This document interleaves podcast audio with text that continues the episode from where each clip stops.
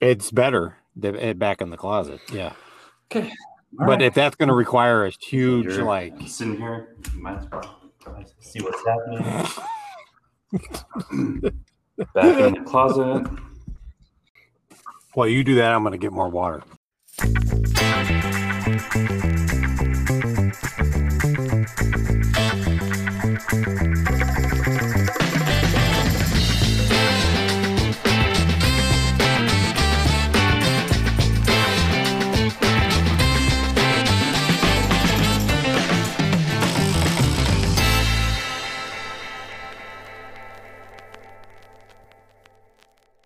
Hello, and welcome to episode number four of the Admissions Director's Lunchcast. I am your host, Tej Matil, Vice President for Enrollment at Carroll University. And along with my co host, Nathan Ament, the Chief Enrollment Officer at Loyola University New Orleans, we are here to award you relevant content on college admissions topics. Nathan, how are you? Tiggy, I am very well.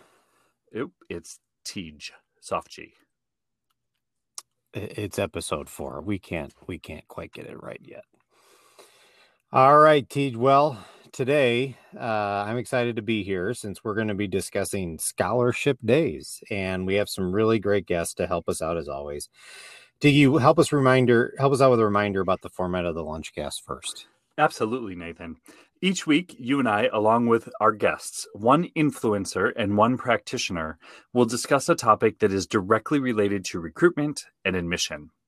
Our hope is that by the end of your lunch hour, you, the listener, will have a good enough handle on the topic that you can implement tactics quickly, maybe even this afternoon. So, who will be joining us this week to discuss scholarship days?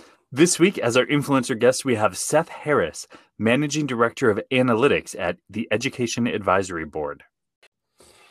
And as our practitioner guest this week, we have Whitney Rundell, Director of Admissions at Northland College in Ashland, Wisconsin. I'm pretty sure you're sort of familiar with that college, Tej. I am, and with that person as well. So I'm looking forward to this conversation. Should we set the table on our topic first?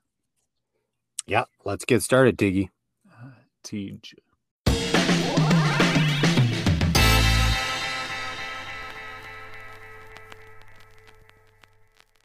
All right. Well, today, Tej, we're going to be discussing scholarship days. Um, I'm really excited because this is a timely topic for when we recorded these episodes for us as we were trying to figure out um, what was going on with uh, scholarship days, especially within the pandemic. But then we actually, um, I'm hoping that we're going to be able to talk quite a bit about premier scholarships in general. I know we have a couple of questions lined up about that, how they work together with the events, kind of the purpose and the goal of premier scholarships. So, what are you excited to ask our guests about?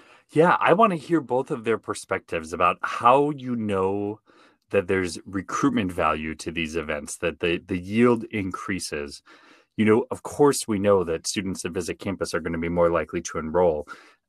Is, is the added scholarship dollars necessary? How do you how do you measure that from an institutional perspective? And I, I think you know Whitney as the the director of admissions at a at a small college and and Seth really digging into the data um, almost at a macro level. I'm I'm really excited to hear their perspectives on that. Yeah, I'm I'm hopeful that Whitney. I, th- I think based on what you've told me, Whitney's going to have quite a bit of um, personal experience um, and is really a champion, right, for scholarship days at at the onset. She definitely is. And and both Whitney and I and Seth and I have had great conversations about scholarship days in the past. So I'm excited to bring them to the lunchcast. You know, Nathan, one other thing I'm excited to talk again, both with Seth and Whitney about is a, a particularly impactful incident at a scholarship day Whitney and I were a part of. We had a premier scholarship competition. So a few students got uh, really high scholarship increases and everybody got an increase of some sort. But there was one student who did not receive the highest scholarship, but was a tier or two below that. And right there in the in the theater i can still remember it i can i can view where they were sitting. They started crying openly just just weeping um because they didn't win the highest scholarship amount. And you know it, it, obviously something like that you you beat yourself up about and and and i think a, a lot about the things we could have and should have done differently um about that student. And we made changes immediately for the the the next scholarship day. Actually, we do two scholarship days a year, or we did two scholarship days a year. But I really want to talk to both Seth and Whitney about that particular students and really what they represent, right? Bringing students to a scholarship day only for them to not receive the highest scholarship or as high as they had hoped. What does that do to their, just their personal relationships with the college, with the counselors, with their own their own reactions to it? Um, I, I still think about that student a lot. It's one of my greatest fears. And I know you and I have talked offline about that. So I'm glad you brought it up. It, it really is. I, it, when I've had to do some of these events, I worry about more, probably more about the students that don't get the scholarship than do. And in my experience, that just hasn't been worth it for me. So I'm a little biased in that I have actually reimagined days um, away from uh, competitions into more celebration days, primarily based off of that story that you told years ago. So I think that's a, a really good launching pad um, for the discussion. And it's until I can't imagine what you did in that moment um, because I still cringe a little bit just thinking about it, even as you tell it years later. So I'm excited to hear Whitney's perspective. And then I, like you said, I know you analyzed it quite a bit with Seth when he was your consultant up at Northland. So I'm glad you brought that up.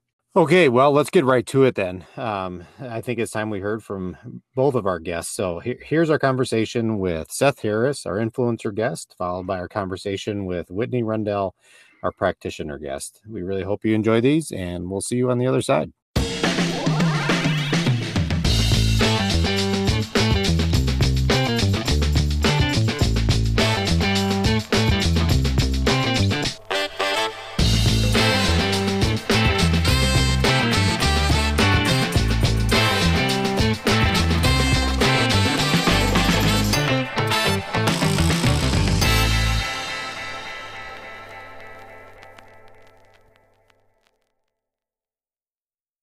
All right, Tej, I'm really excited to introduce our first guest today, Seth Harris, who's our influencer guest. Seth Harris actually is a dear friend of mine, and we work together at Lawrence University. And he's going to talk to us a little bit about scholarship days. Seth, welcome to the Lunchcast. Thanks for having me.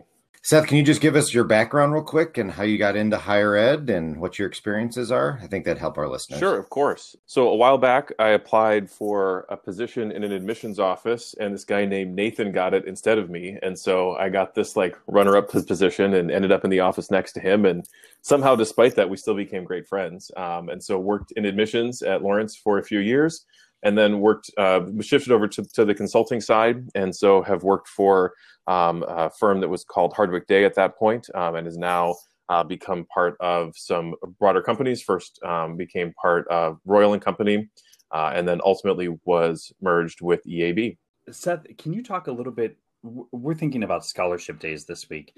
In your experience, what are some successful models of scholarship days and what are some of the not so successful models? Sure, that's a great question. And I think scholarship days have kind of seen uh, you know ups and downs in terms of how they've gone. I think they were more popular a, a while ago, um, and and personally, kind of from what I've seen, have been less popular recently in general, and we can certainly get into more specifics, but in general, scholarship days that are more about celebrating the success of, of the students who are there and are less about sort of cutthroat competition tend tend to do better um, because you don't create that sort of you know sense that some kids are losing out of it. Um, and so I, th- I, think that when you have have that opportunity to be more celebratory rather than competitive uh, se- seems to be the, the, events that have been more successful recently. Seth can you bring that to life a little bit more what you mean by competitive versus celebratory?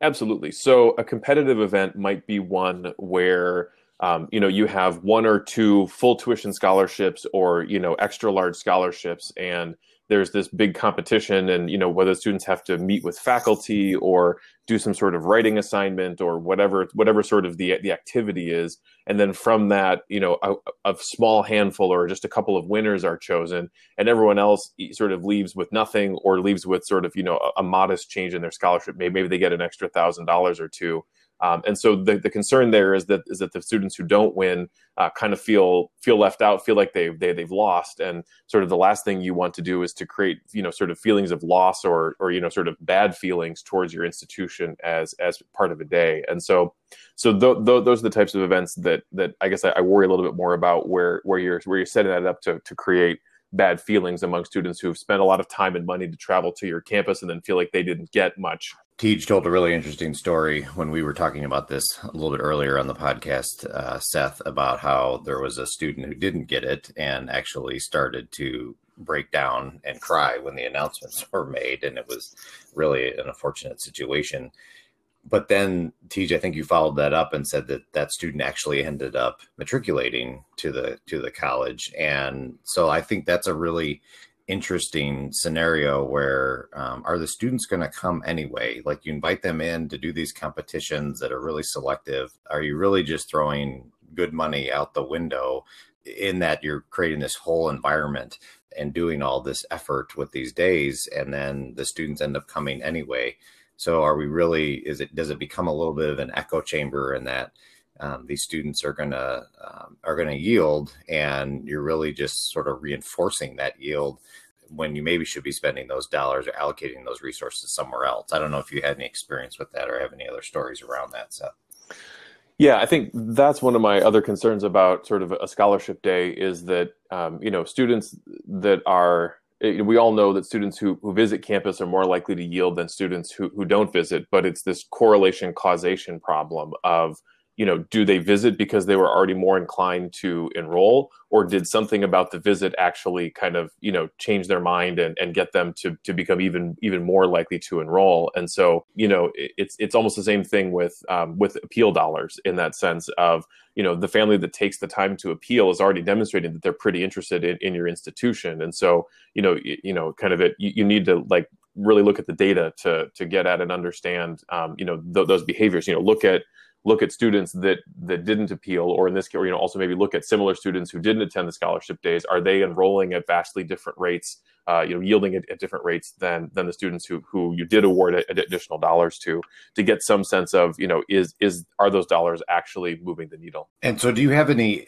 do you have any experience with any of your clients that maybe did the scholarship days and then said no it's not worth the effort. Um, we really did look at that data and look at that yield and we really decided to go in a different direction. Or maybe they just slimmed it down or anything. Have you have you experienced any radical changes with scholarship days at, at, at campuses or no? A, a, while back yeah i think there, there were a couple partner or partners where we ended up um, you know looking at the data and deciding to, to move away from a big scholarship day. Um, it's not something that personally i've had experience with recently um, where where partners have ended up shifting that. I think a lot of uh, a lot of the partners that i've worked with recently have kind of already done away with the scholarship days. So kind of in in my recent experience it's not been something that's been as as common but it, it certainly was kind of a, a big decision for for partners when when they decided to move away from from the scholarship day because it had been sort of an anchor event for them in the spring as part of their yield season. And and they were just obviously concerned that if they didn't have this big yield event that it, it would really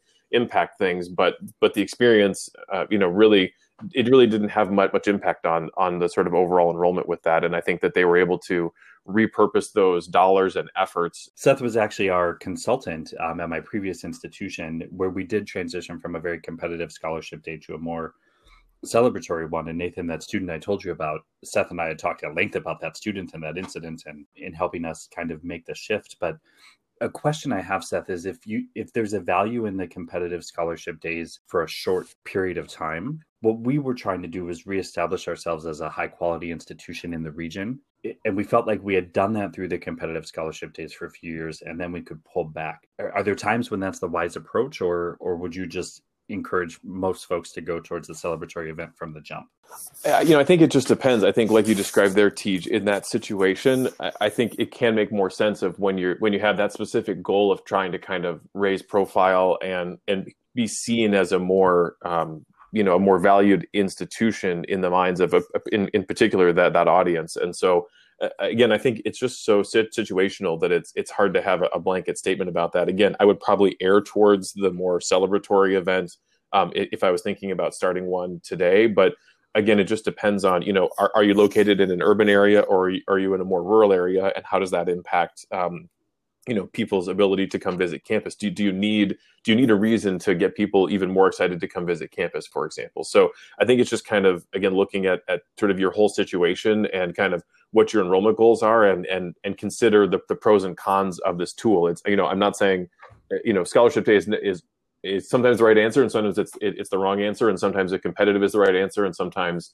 uh, a more celebratory is the right answer. In this new world and sort of setting aside kind of current you know covid restrictions and all of that but even even beyond that you know our, our yield cycle you know the yield the yield portion of the year used to be what sort of just springtime um, you know two, two, two three months and now students are being admitted and packaged in october. Um, and so right. it, it just changes that whole dynamic i think. And, and so um, you know it, the sort of conventional wisdom before was more around put your best scholarship in front of the student as early as possible sort of the idea of like reducing barriers and and not um, you know not sort of making them wait to find out you know what their what their scholarships are. But I, I think the the calculus has changed a little bit now in that you know it's how do you sustain interest over this much longer period of time? And so i still think a really solid award up front is, probably the right thing to get their attention and to keep them excited from the point of admission. Um, but sort of you know are, does it make more sense to have these sort of other touch points to sort of continue to to to fan the flames of that excitement throughout the whole spring? And what's the right dollar amount and the right timing? I think is all things that that i think we're still you know working on on finding out. Um, you know there are some students for for which that that that sort of you know that sort of allure of that of a, of a free of a full tuition scholarship might really drive some some app application activity. And so I, I, think there's you know it might have to do survey work or something but again you know it's it's looking for the data behind that to say how many students are, are we really getting who wouldn't have otherwise applied and and is that enough to, to make it worth the sort of investment on, on on the financial aid side so Seth, something you and I talked at length about, and I'm I'm curious to to hear your perspective now, is just the worry of taking discounting dollars that could be used to recruit additional students and, and applying them to students who were very likely to enroll anyway. How do you how do you think about that? What data points do you look at to help help you determine if we're influencing a student positively or spending discounting dollars in in the in not the most efficient way? You know it is a it really is an important question and something that um, that, that we've actually we are actually able to, to look at a little bit econometrically. Um, it is possible to build uh, a financial aid model that also accounts for the time of when the uh, scholarships were offered. Um, i worked with a partner that um, did a lot of late awarding and, and felt that it was very effective and that it really drove a lot of activity. But we were able to actually build a model that essentially had initial scholarships, scholarships that were awarded, I don't know, in, in, February or March, and then scholarships that were awarded in April, and sort of were able to, to actually change the, the timing of the awards. And we're able to show them that earlier, earlier awards actually were more effective than later awards. So you could take you know a thousand dollars away from the, from the March award or the, or the April award and give it to the upfront award, and and the model would show a better overall you know enrollment and net tuition revenue. So to an extent, you can do some of that modeling where, where you can look at that and, and look at it for, from that perspective. But I think it's also just looking, you can, you know, if you don't have that type of modeling or don't have a, a, a partner who can help you do that, you can just pull, pull it up and take a look at the, at the higher level data and say, you know, what what is the yield for for students who got the scholarship? And and if you have if you can have some sort of control group what what was the yield on on on the sort of base group that maybe didn't get that award? And if you see a significant difference in, in yield then then maybe that that award is really driving some, some activity. But if not then um, then it's then, then maybe not. And, and the hard thing in all of this is that um, you know, when you're when you're thinking about effectiveness of aid dollars, you're actually looking for, um, you know, you oftentimes want to put the aid dollars towards where yields are low or where you know sort of application rates are low or whatever sort of action you're trying to drive for for the students. Um, you know, students that are following through and sort of you know being successful in some ways, um, that's econometrically maybe where you don't want to put your dollars. At the same time, you also don't want to create a system where you're essentially rewarding you, you, know you're sort of disadvantaging the students who are most interested in you. So it's finding that that balance between the two of um, you know, creating sort of an equitable regime that drives the activities that you want, but also doesn't penalize students for for sort of being really excited about your institution. Seth, thank you for telling us. I, as you were queuing up the research, I was like, "Please tell us, was it effective?" So it's good to know that it wasn't. the The other thing that's just so fascinating about what you what you said, Seth, was on the ground, right? So for for me, for Nathan, for for most of our listeners, the the folks on the ground in that scenario that you talked about were too close to it to see that it was not the most effective way, right? Because right. they were working closely with the students and they could see how it shifted individual student perspectives. So being able to work with an outside partner or or someone else who can do a dispassionate review, even if it's someone on campus in the institutional research office or something like that, to really look at the data irrespective of the individual student stories to get a, the broader sense is is just so important because we can we can trick ourselves so easily. Yeah, and I think that's exactly what happened in this case. Is they, um, you know, they they they wanted to be very reactive and very sort of okay, this you know these students here are are not not yielding you know the way they wanted maybe it was middle scholarship students or students from a particular region or whatever the sort of you know they're they're very data savvy uh, partner and so they were very good at slicing and dicing the data but i think to your point uh, it, it may be you know it, it was maybe part of of you know kind of why they were so wedded to it because they really felt like it was very effective because they were uh, able to sort of move these dollars around. And and so it wasn't until you yeah kind of were able to step back and look at it from that broader picture to to say you know econometrically at least what the, what is there? And i always be quick to point out there's what's econometrically correct and then there's what's meets the institution's mission and mm-hmm. values and so um, you know let, it, it's not always um, the efficient thing is not always the correct thing. It's good advice seth to to always kind of look at the data but then make your own decision. And sometimes it's going to work and sometimes it isn't. You do have to take some risks. And of course this is the year of the risks. So i appreciate that advice it occurs to me not all of our listeners may be working with an econometrics partner. Can you just explain the the general concept of econometrics and how you use that to to influence student behavior? The basis of kind of what we're doing uh, when we're working with a, with partners on this is we'll we'll gather all the relevant admissions and financial aid data, clean, sort, and organize it, and then um, send it off to our statisticians, and they will then create a logistic regression equation, which is basically just uh, a, the, the factors that uh, that will go with explaining whether a student enrolls or not. So the dependent variable is enrollment. So one zero did did they enroll or not? And so we basically find for that particular partner for that particular data set what what are the you know statistically what are the factors that were significant in in driving student enrollment? And one of those factors that we always find is the total amount of gift aid. So when we say total gift aid we mean both federal and state dollars as well as any institutional dollars um, that, that were awarded to, to the student. And so we're, we're, we're basically trying to understand is you know what what awarded student have students have in front of them when they made this decision and then in, in our model then um, it, it lets us basically create a science experiment where we're holding everything else constant except for changing the amount of gift aid and as we do that we can understand the price responsiveness of of, of students. So in, in some ways, we're, we're essentially, if you think kind of econ 101, we're, we're essentially helping helping institutions understand the demand curve that, that that they face and sort of, you know, are are they are they over awarding? Are they under awarding? Um, and it's not it's not exact you know that, this isn't to the penny of you know we can tell you student a should get this much and student b should should get that much but it, it really helps us understand in general are you over awarding or under awarding are there particular populations or groups that are that are, are particularly impacted um, so it, it, gives you direction and magnitude in, in a really powerful way that can help you make sure that, that you're not you're not sort of missing the mark in terms of in terms of your aid strategy. It's valuable advice, and I would highly recommend any of our listeners that are not working with a partner to at least to start to explore.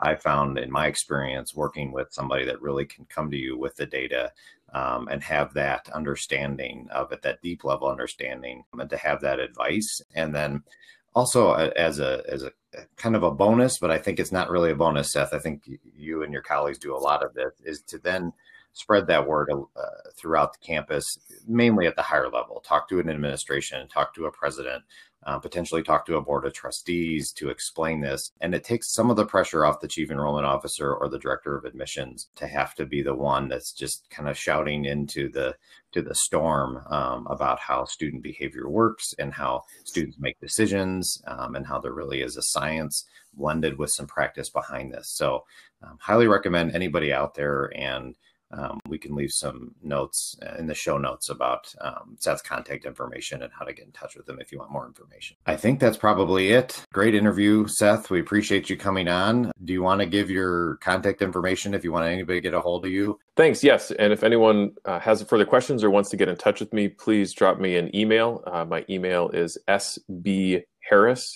at eab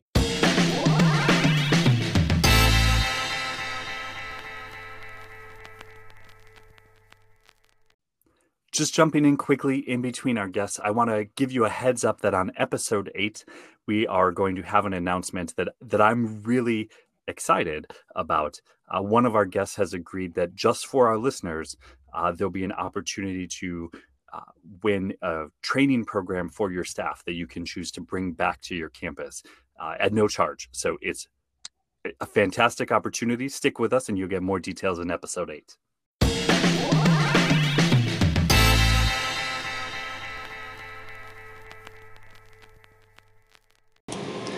And here I am jumping in again. This is Tej just with a quick audio quality alert. We are aware that the interview that you're about to listen to came in a little quieter than normal. We apologize for that. We've done what we can, but I just wanted to address that up front. The conversation, though, with Whitney was so great that we wanted to keep it as it was. Thanks.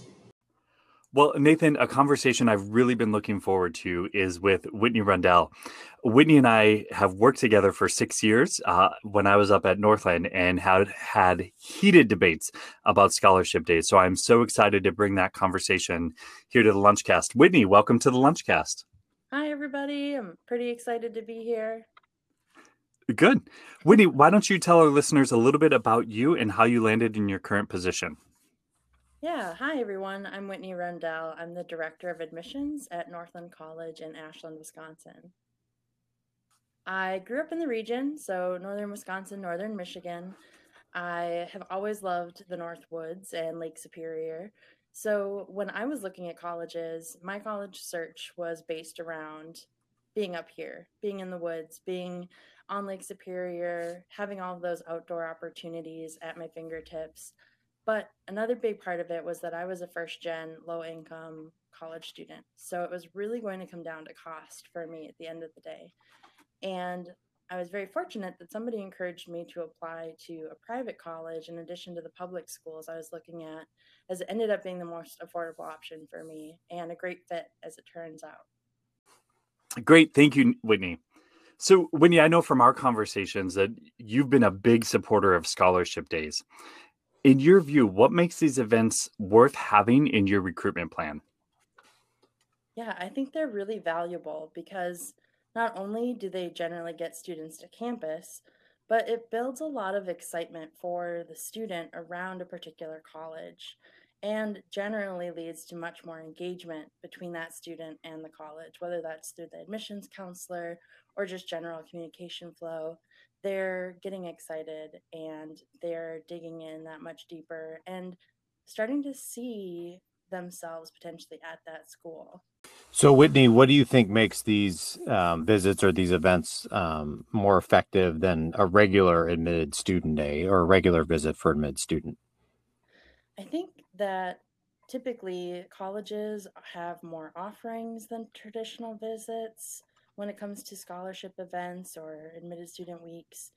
It tends to make the students feel more special, more recruited. They tend to start to picture themselves more. And I'll say that probably a few times, but I think it is so important for the students to really start to picture themselves at the campus, being part of the community. What would they do there? What would their life look like there? And they start to ask more specific, more personal questions I've found over the years that they don't just ask when you have a phone call or a virtual chat, even. They want to go through the financial aid offer for a third time and bring up every you know personal detail to help them see how are they going to actually write out their check right so it gets much more detailed and much more personal at that point Whitney, do you think with the scholarship days, is it the high dollar scholarship amounts or is it the recognition or both that helps students see themselves at the university or the college in a in a deeper way? I think it's both. I think it kind of depends on the student. Um, you know, it depends on where they're coming from. It can definitely lean one way or the other, but I think for the most part, it's both. Whitney, do you worry about the recruitment impact of students that come to a scholarship day hoping to get the the big scholarship, whatever that is, and and get something lower than that? Definitely, maybe. Let me explain myself. so, of course, I worry about the students who don't win, quote unquote, or aren't the recipients of the full tuition scholarship. However, I do think there's merit and value in the process of getting them to campus, those experiences they're having. They still feel like they're more special than the average student, even if they aren't the most special, if you will. Um, so it's kind of a, a mixed bag. If they get a consolation scholarship, give them a bit of a boost, but not the full tuition, it can definitely help, even though it might still be a bit of a letdown. Um, but if they don't receive anything, I think that is where the biggest challenge lies is how do you still recruit somebody who participated in this, invested so much time, energy, and frankly, anxiety into something, and were ultimately not selected. Do you have any tips, Whitney, for someone who might find themselves in that situation? You know, if you're trying to recruit these top notch, high achieving students and you can't give them a financial boost, try to find something else you can give them to still make them feel special and recognized and really make sure the personal follow up is there to communicate specifically that we want you to be at X college because you are one of our top admitted students. We would be lucky to have you. I think that's the message that they need to hear in that situation. It's probably important. I, I wonder, do you have any experience with this, Whitney, where you've at least um, told the student ahead of time that there is a pretty decent chance they won't get the scholarship, and so there isn't any element of surprise? Or, in your experience, does everybody kind of know coming in that they're going to walk away with something from this scholarship day? I've, I've actually experienced a bit of both. So I have experienced a situation where everybody knows coming in that just for participating, they'll likely receive something. They might not know Mm-hmm. what that is, but they'll receive something for participating. And this year is actually the first time that I'm experiencing the well, we have like a hundred and some students participating in five scholarships. So it is going to be competitive. But um, they're preparing themselves for that and they're thinking about how much they're investing in the process for the odds and the outcomes. I think they're definitely thinking a lot about how do they prepare, how do they make themselves the strongest possible candidate in that situation. Whitney, I'm curious, how are you preparing the admissions counselors for what will be very different follow up conversations than maybe you have in the previous few years? Well, um, it won't be too different because I just learned that we will have some sort of financial boost for the students who aren't ultimately the recipients. But the students won't know that in advance, which is what's different.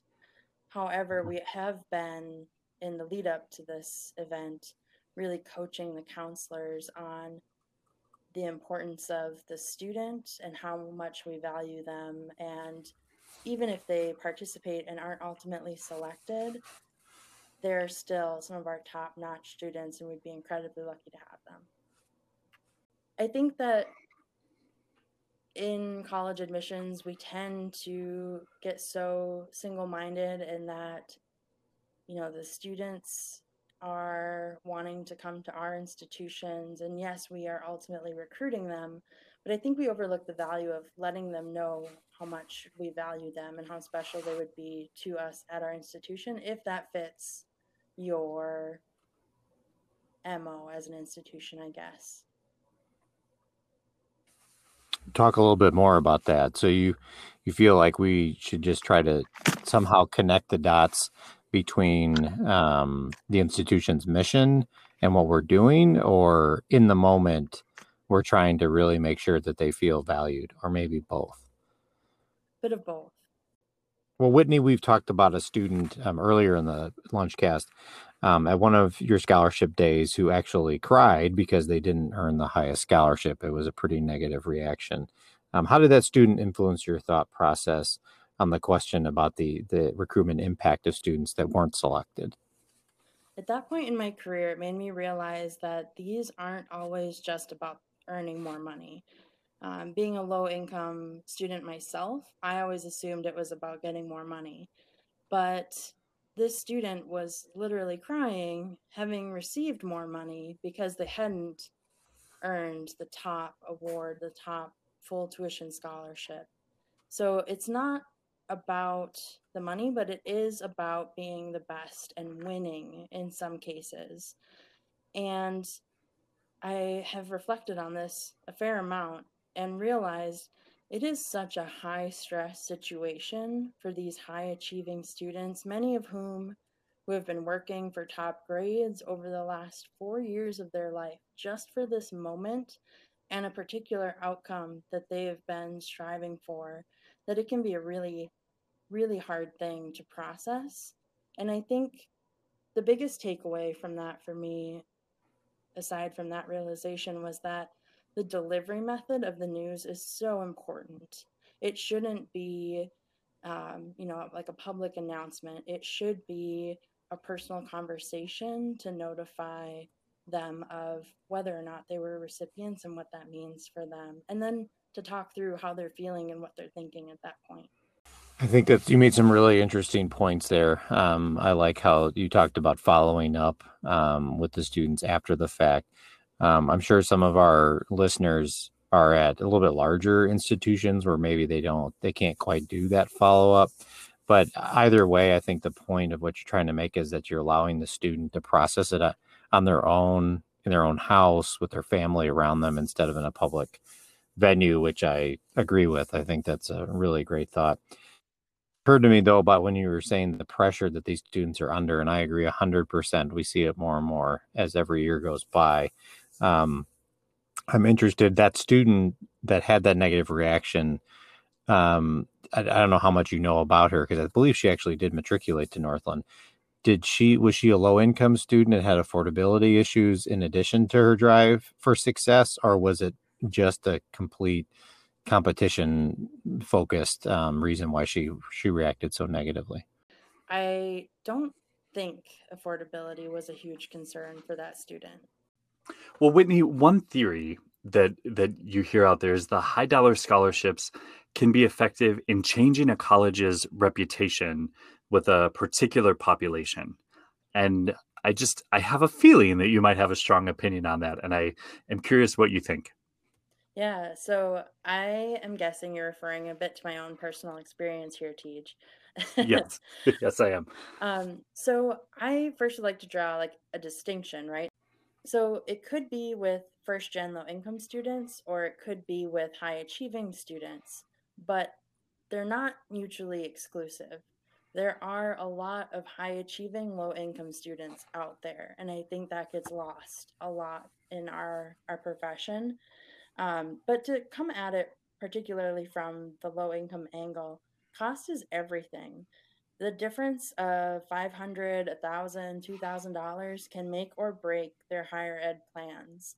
And from my experience having worked with a very rural territory at one point in time being able to offer a full tuition scholarship to a high achieving student made them consider coming to an institution they couldn't otherwise afford or they didn't think they could otherwise afford. So they didn't look at us until they knew that that was an opportunity for them. We could talk about how cost wouldn't be a barrier, that we had generous scholarships, generous financial aid, but until they heard from their friends, their family, their community that so and so got a full tuition scholarship and they identified themselves to be like that student, then it started to open up doors and break down those barriers. Whitney, that's fantastic. And again, thank you so much for your time uh, talking with us on the Lunchcast. Just in closing, what is something you're really excited to be trying out this spring? And how can folks get in touch with you if they want to continue the conversation? Yeah, so I'm pretty excited about a new sort of hybrid event that we're doing at Northland College. And it's essentially a full tuition scholarship competition, like we've been talking about, centered around our mission called the Sigurd Olson Scholars. And we're doing it virtually, pandemic, COVID, I get it. Um, and I'm really excited for the enthusiasm we're seeing from our students and the way that they want to engage, even though it's going to be so much different than a traditional event. Great. And how can how can people get in touch with you? Yeah, so folks can feel free to email me at wrundell at northland.edu. R U N D E L L. Great. Whitney, thank you so much. Thank you. It's been great.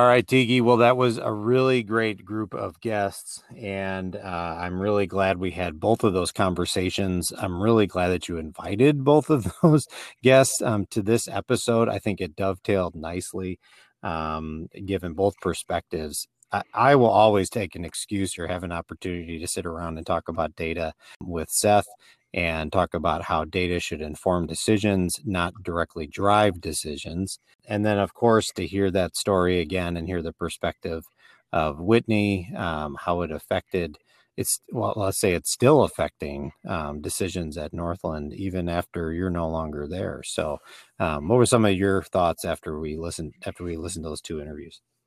Yeah, you know, I agree that there's just no end of the the benefit you have from an hour with Seth Harris, right? If you can just sit down and work through some data and some questions. And I've always found, you know, Whitney when I I worked with her directly for six years as her supervisor, she I've I've learned so much from her and her personal experience and perspective. Um, so I I was just overjoyed that both of them both of them joined us. I really liked Whitney's perspective on the the premier scholarships kind of changing the reputation of a college for a certain segment of the population. Uh, when Whitney and I worked together at Northland, we were were trying to reestablish Northland as a, a, a great option for high achieving students in the Northwoods of Wisconsin. And and those scholarships really helped do that and, and did change. And change the enrollment effects not just for the students that received the scholarships, but after a couple years, we were seeing high achieving students um, that hadn't been coming to the college the, the years before start to start to come in as well. So Whitney's perspective was great, and and again, Seth just has this way about him of looking at a data set and helping you see things in the numbers, uh, answer questions that you didn't even know were there. Always. And I mean, even going back before he worked for EAB, I remember having these discussions um, at, at, Lawrence together, you know, and that's how mm-hmm. he really was able to interpret it. And I learned a lot from him in that regard and how I make decisions now, years later. Of course, he's one of my go tos. I think he's one of your go tos, even though neither one of us, you know, actually work directly with him. We still go to him for advice and whatever else um, I, am still struggling with, and I'd like to just talk for a minute about these premier scholarships. It just seems counterintuitive to me, and I'm I, this is a real time decision for me um, at Loyola um, about do you have to are you doing these scholarships for the result of enrolling students? Are you doing it more to feed the pipeline? And I keep probably leaning more towards feeding the pipeline because you're getting students involved and it isn't the direct result. But I I, I just again i think that's really hard to communicate to an admission staff. It's really hard to communicate probably to the families that don't get it and i'm going to be watching our numbers really closely this year because we're going to have to make some decisions because we're just not seeing the yield rate come through with these premier scholarships once we finally get to that point where we give them but we're seeing huge numbers further up the funnel and so i'm really stuck and i just don't know if you had any further thoughts about that yourself you know, for me, it really is. You have to. the The thought I would have is that you have to define success before the results are in. Otherwise, you, the data will tell you what you wanted to say. Your yield rate is going to be up on these students, but how up does it need to be to justify the the financial aid um, allotment to, to these students as opposed to other other needy, deserving students? and then go from there. So I think it's you can't just compare the yield rate of students who came versus didn't come because of course they're going to be different. I think you've got to somehow do a year to year comparison of um, students that fit a certain demographic but didn't come last year. How how likely were they to enroll and, and play that forward and see if you can move it move the numbers that way, but it's it's just an imp- impossible question to know for sure. This is this is one of the art and science. You know, uh, even Seth can only take the science so far on this question. Um, then it is just a a gut decision and, and what you're seeing on the ground. We, I moved away from the premier scholarships. Really? Yeah, Be, really? because we thought we had met the objective. Um, and hmm. and frankly, the donor stopped funding them, so that that helped right. make the decision. Um, Makes it easier, yeah. But it, it, you know, we still could have done them with institutional gift aid, and then at that point, when it's um, when it's no longer a funded scholarship, then it became, you know, there's a, a finite number of uh, discount dollars you have available, and, and we made the decision to apply them elsewhere. One of the other things we're really struggling with, and this is this comes back for me, this is the golden rule of enrollment management or recruitment or whatever category you want to put it in. Understand your institution and understand your institution's market position. Mm-hmm. And we compete for these premier scholarships, the ones that end up going all the way through the funnel, the faculty or find the ones that they really like. We're competing with students at a national level that have just options across the board, right? At at premier institutions that are much higher in the pecking order than us. And what we have found over the last couple of years is that we've really done better with the students that um, you know we categorize them as tier two and tier threes because they're still really solid students. They're still slowly pushing up our academic profile. Um, but they it's not that they have less options but they're a little bit more thoughtful about their options. And so that's where I think um, I, I, would, I, that's where I'm leaning away from the premier scholarships.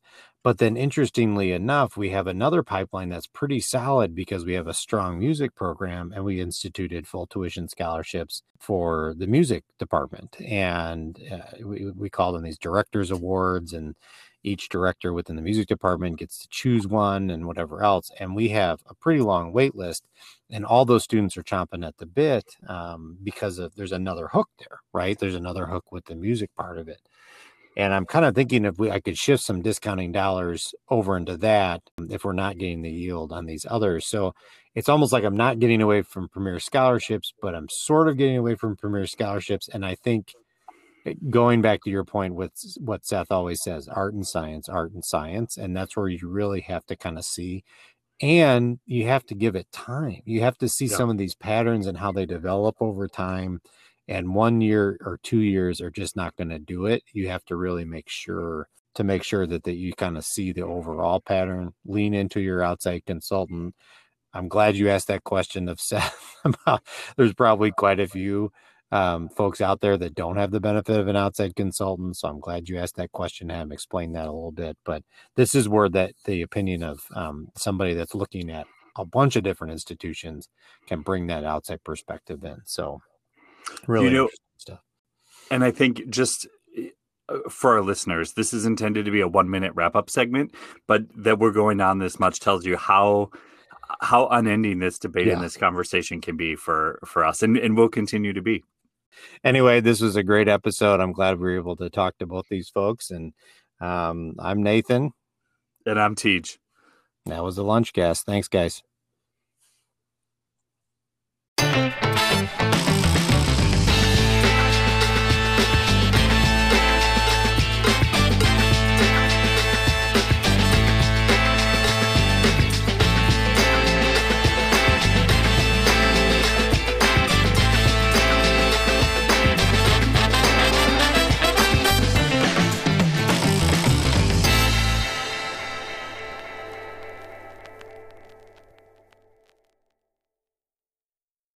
I hope our one listener has made it this far and hasn't turned it off yet. But maybe maybe it went from two listeners down to one, and they're gonna hear it all the end. It's probably because you're gonna put the awesome music at the end of this, and they just like to hear that. So, but but listen, that one remaining listener may win our premier Lunchcast scholarship.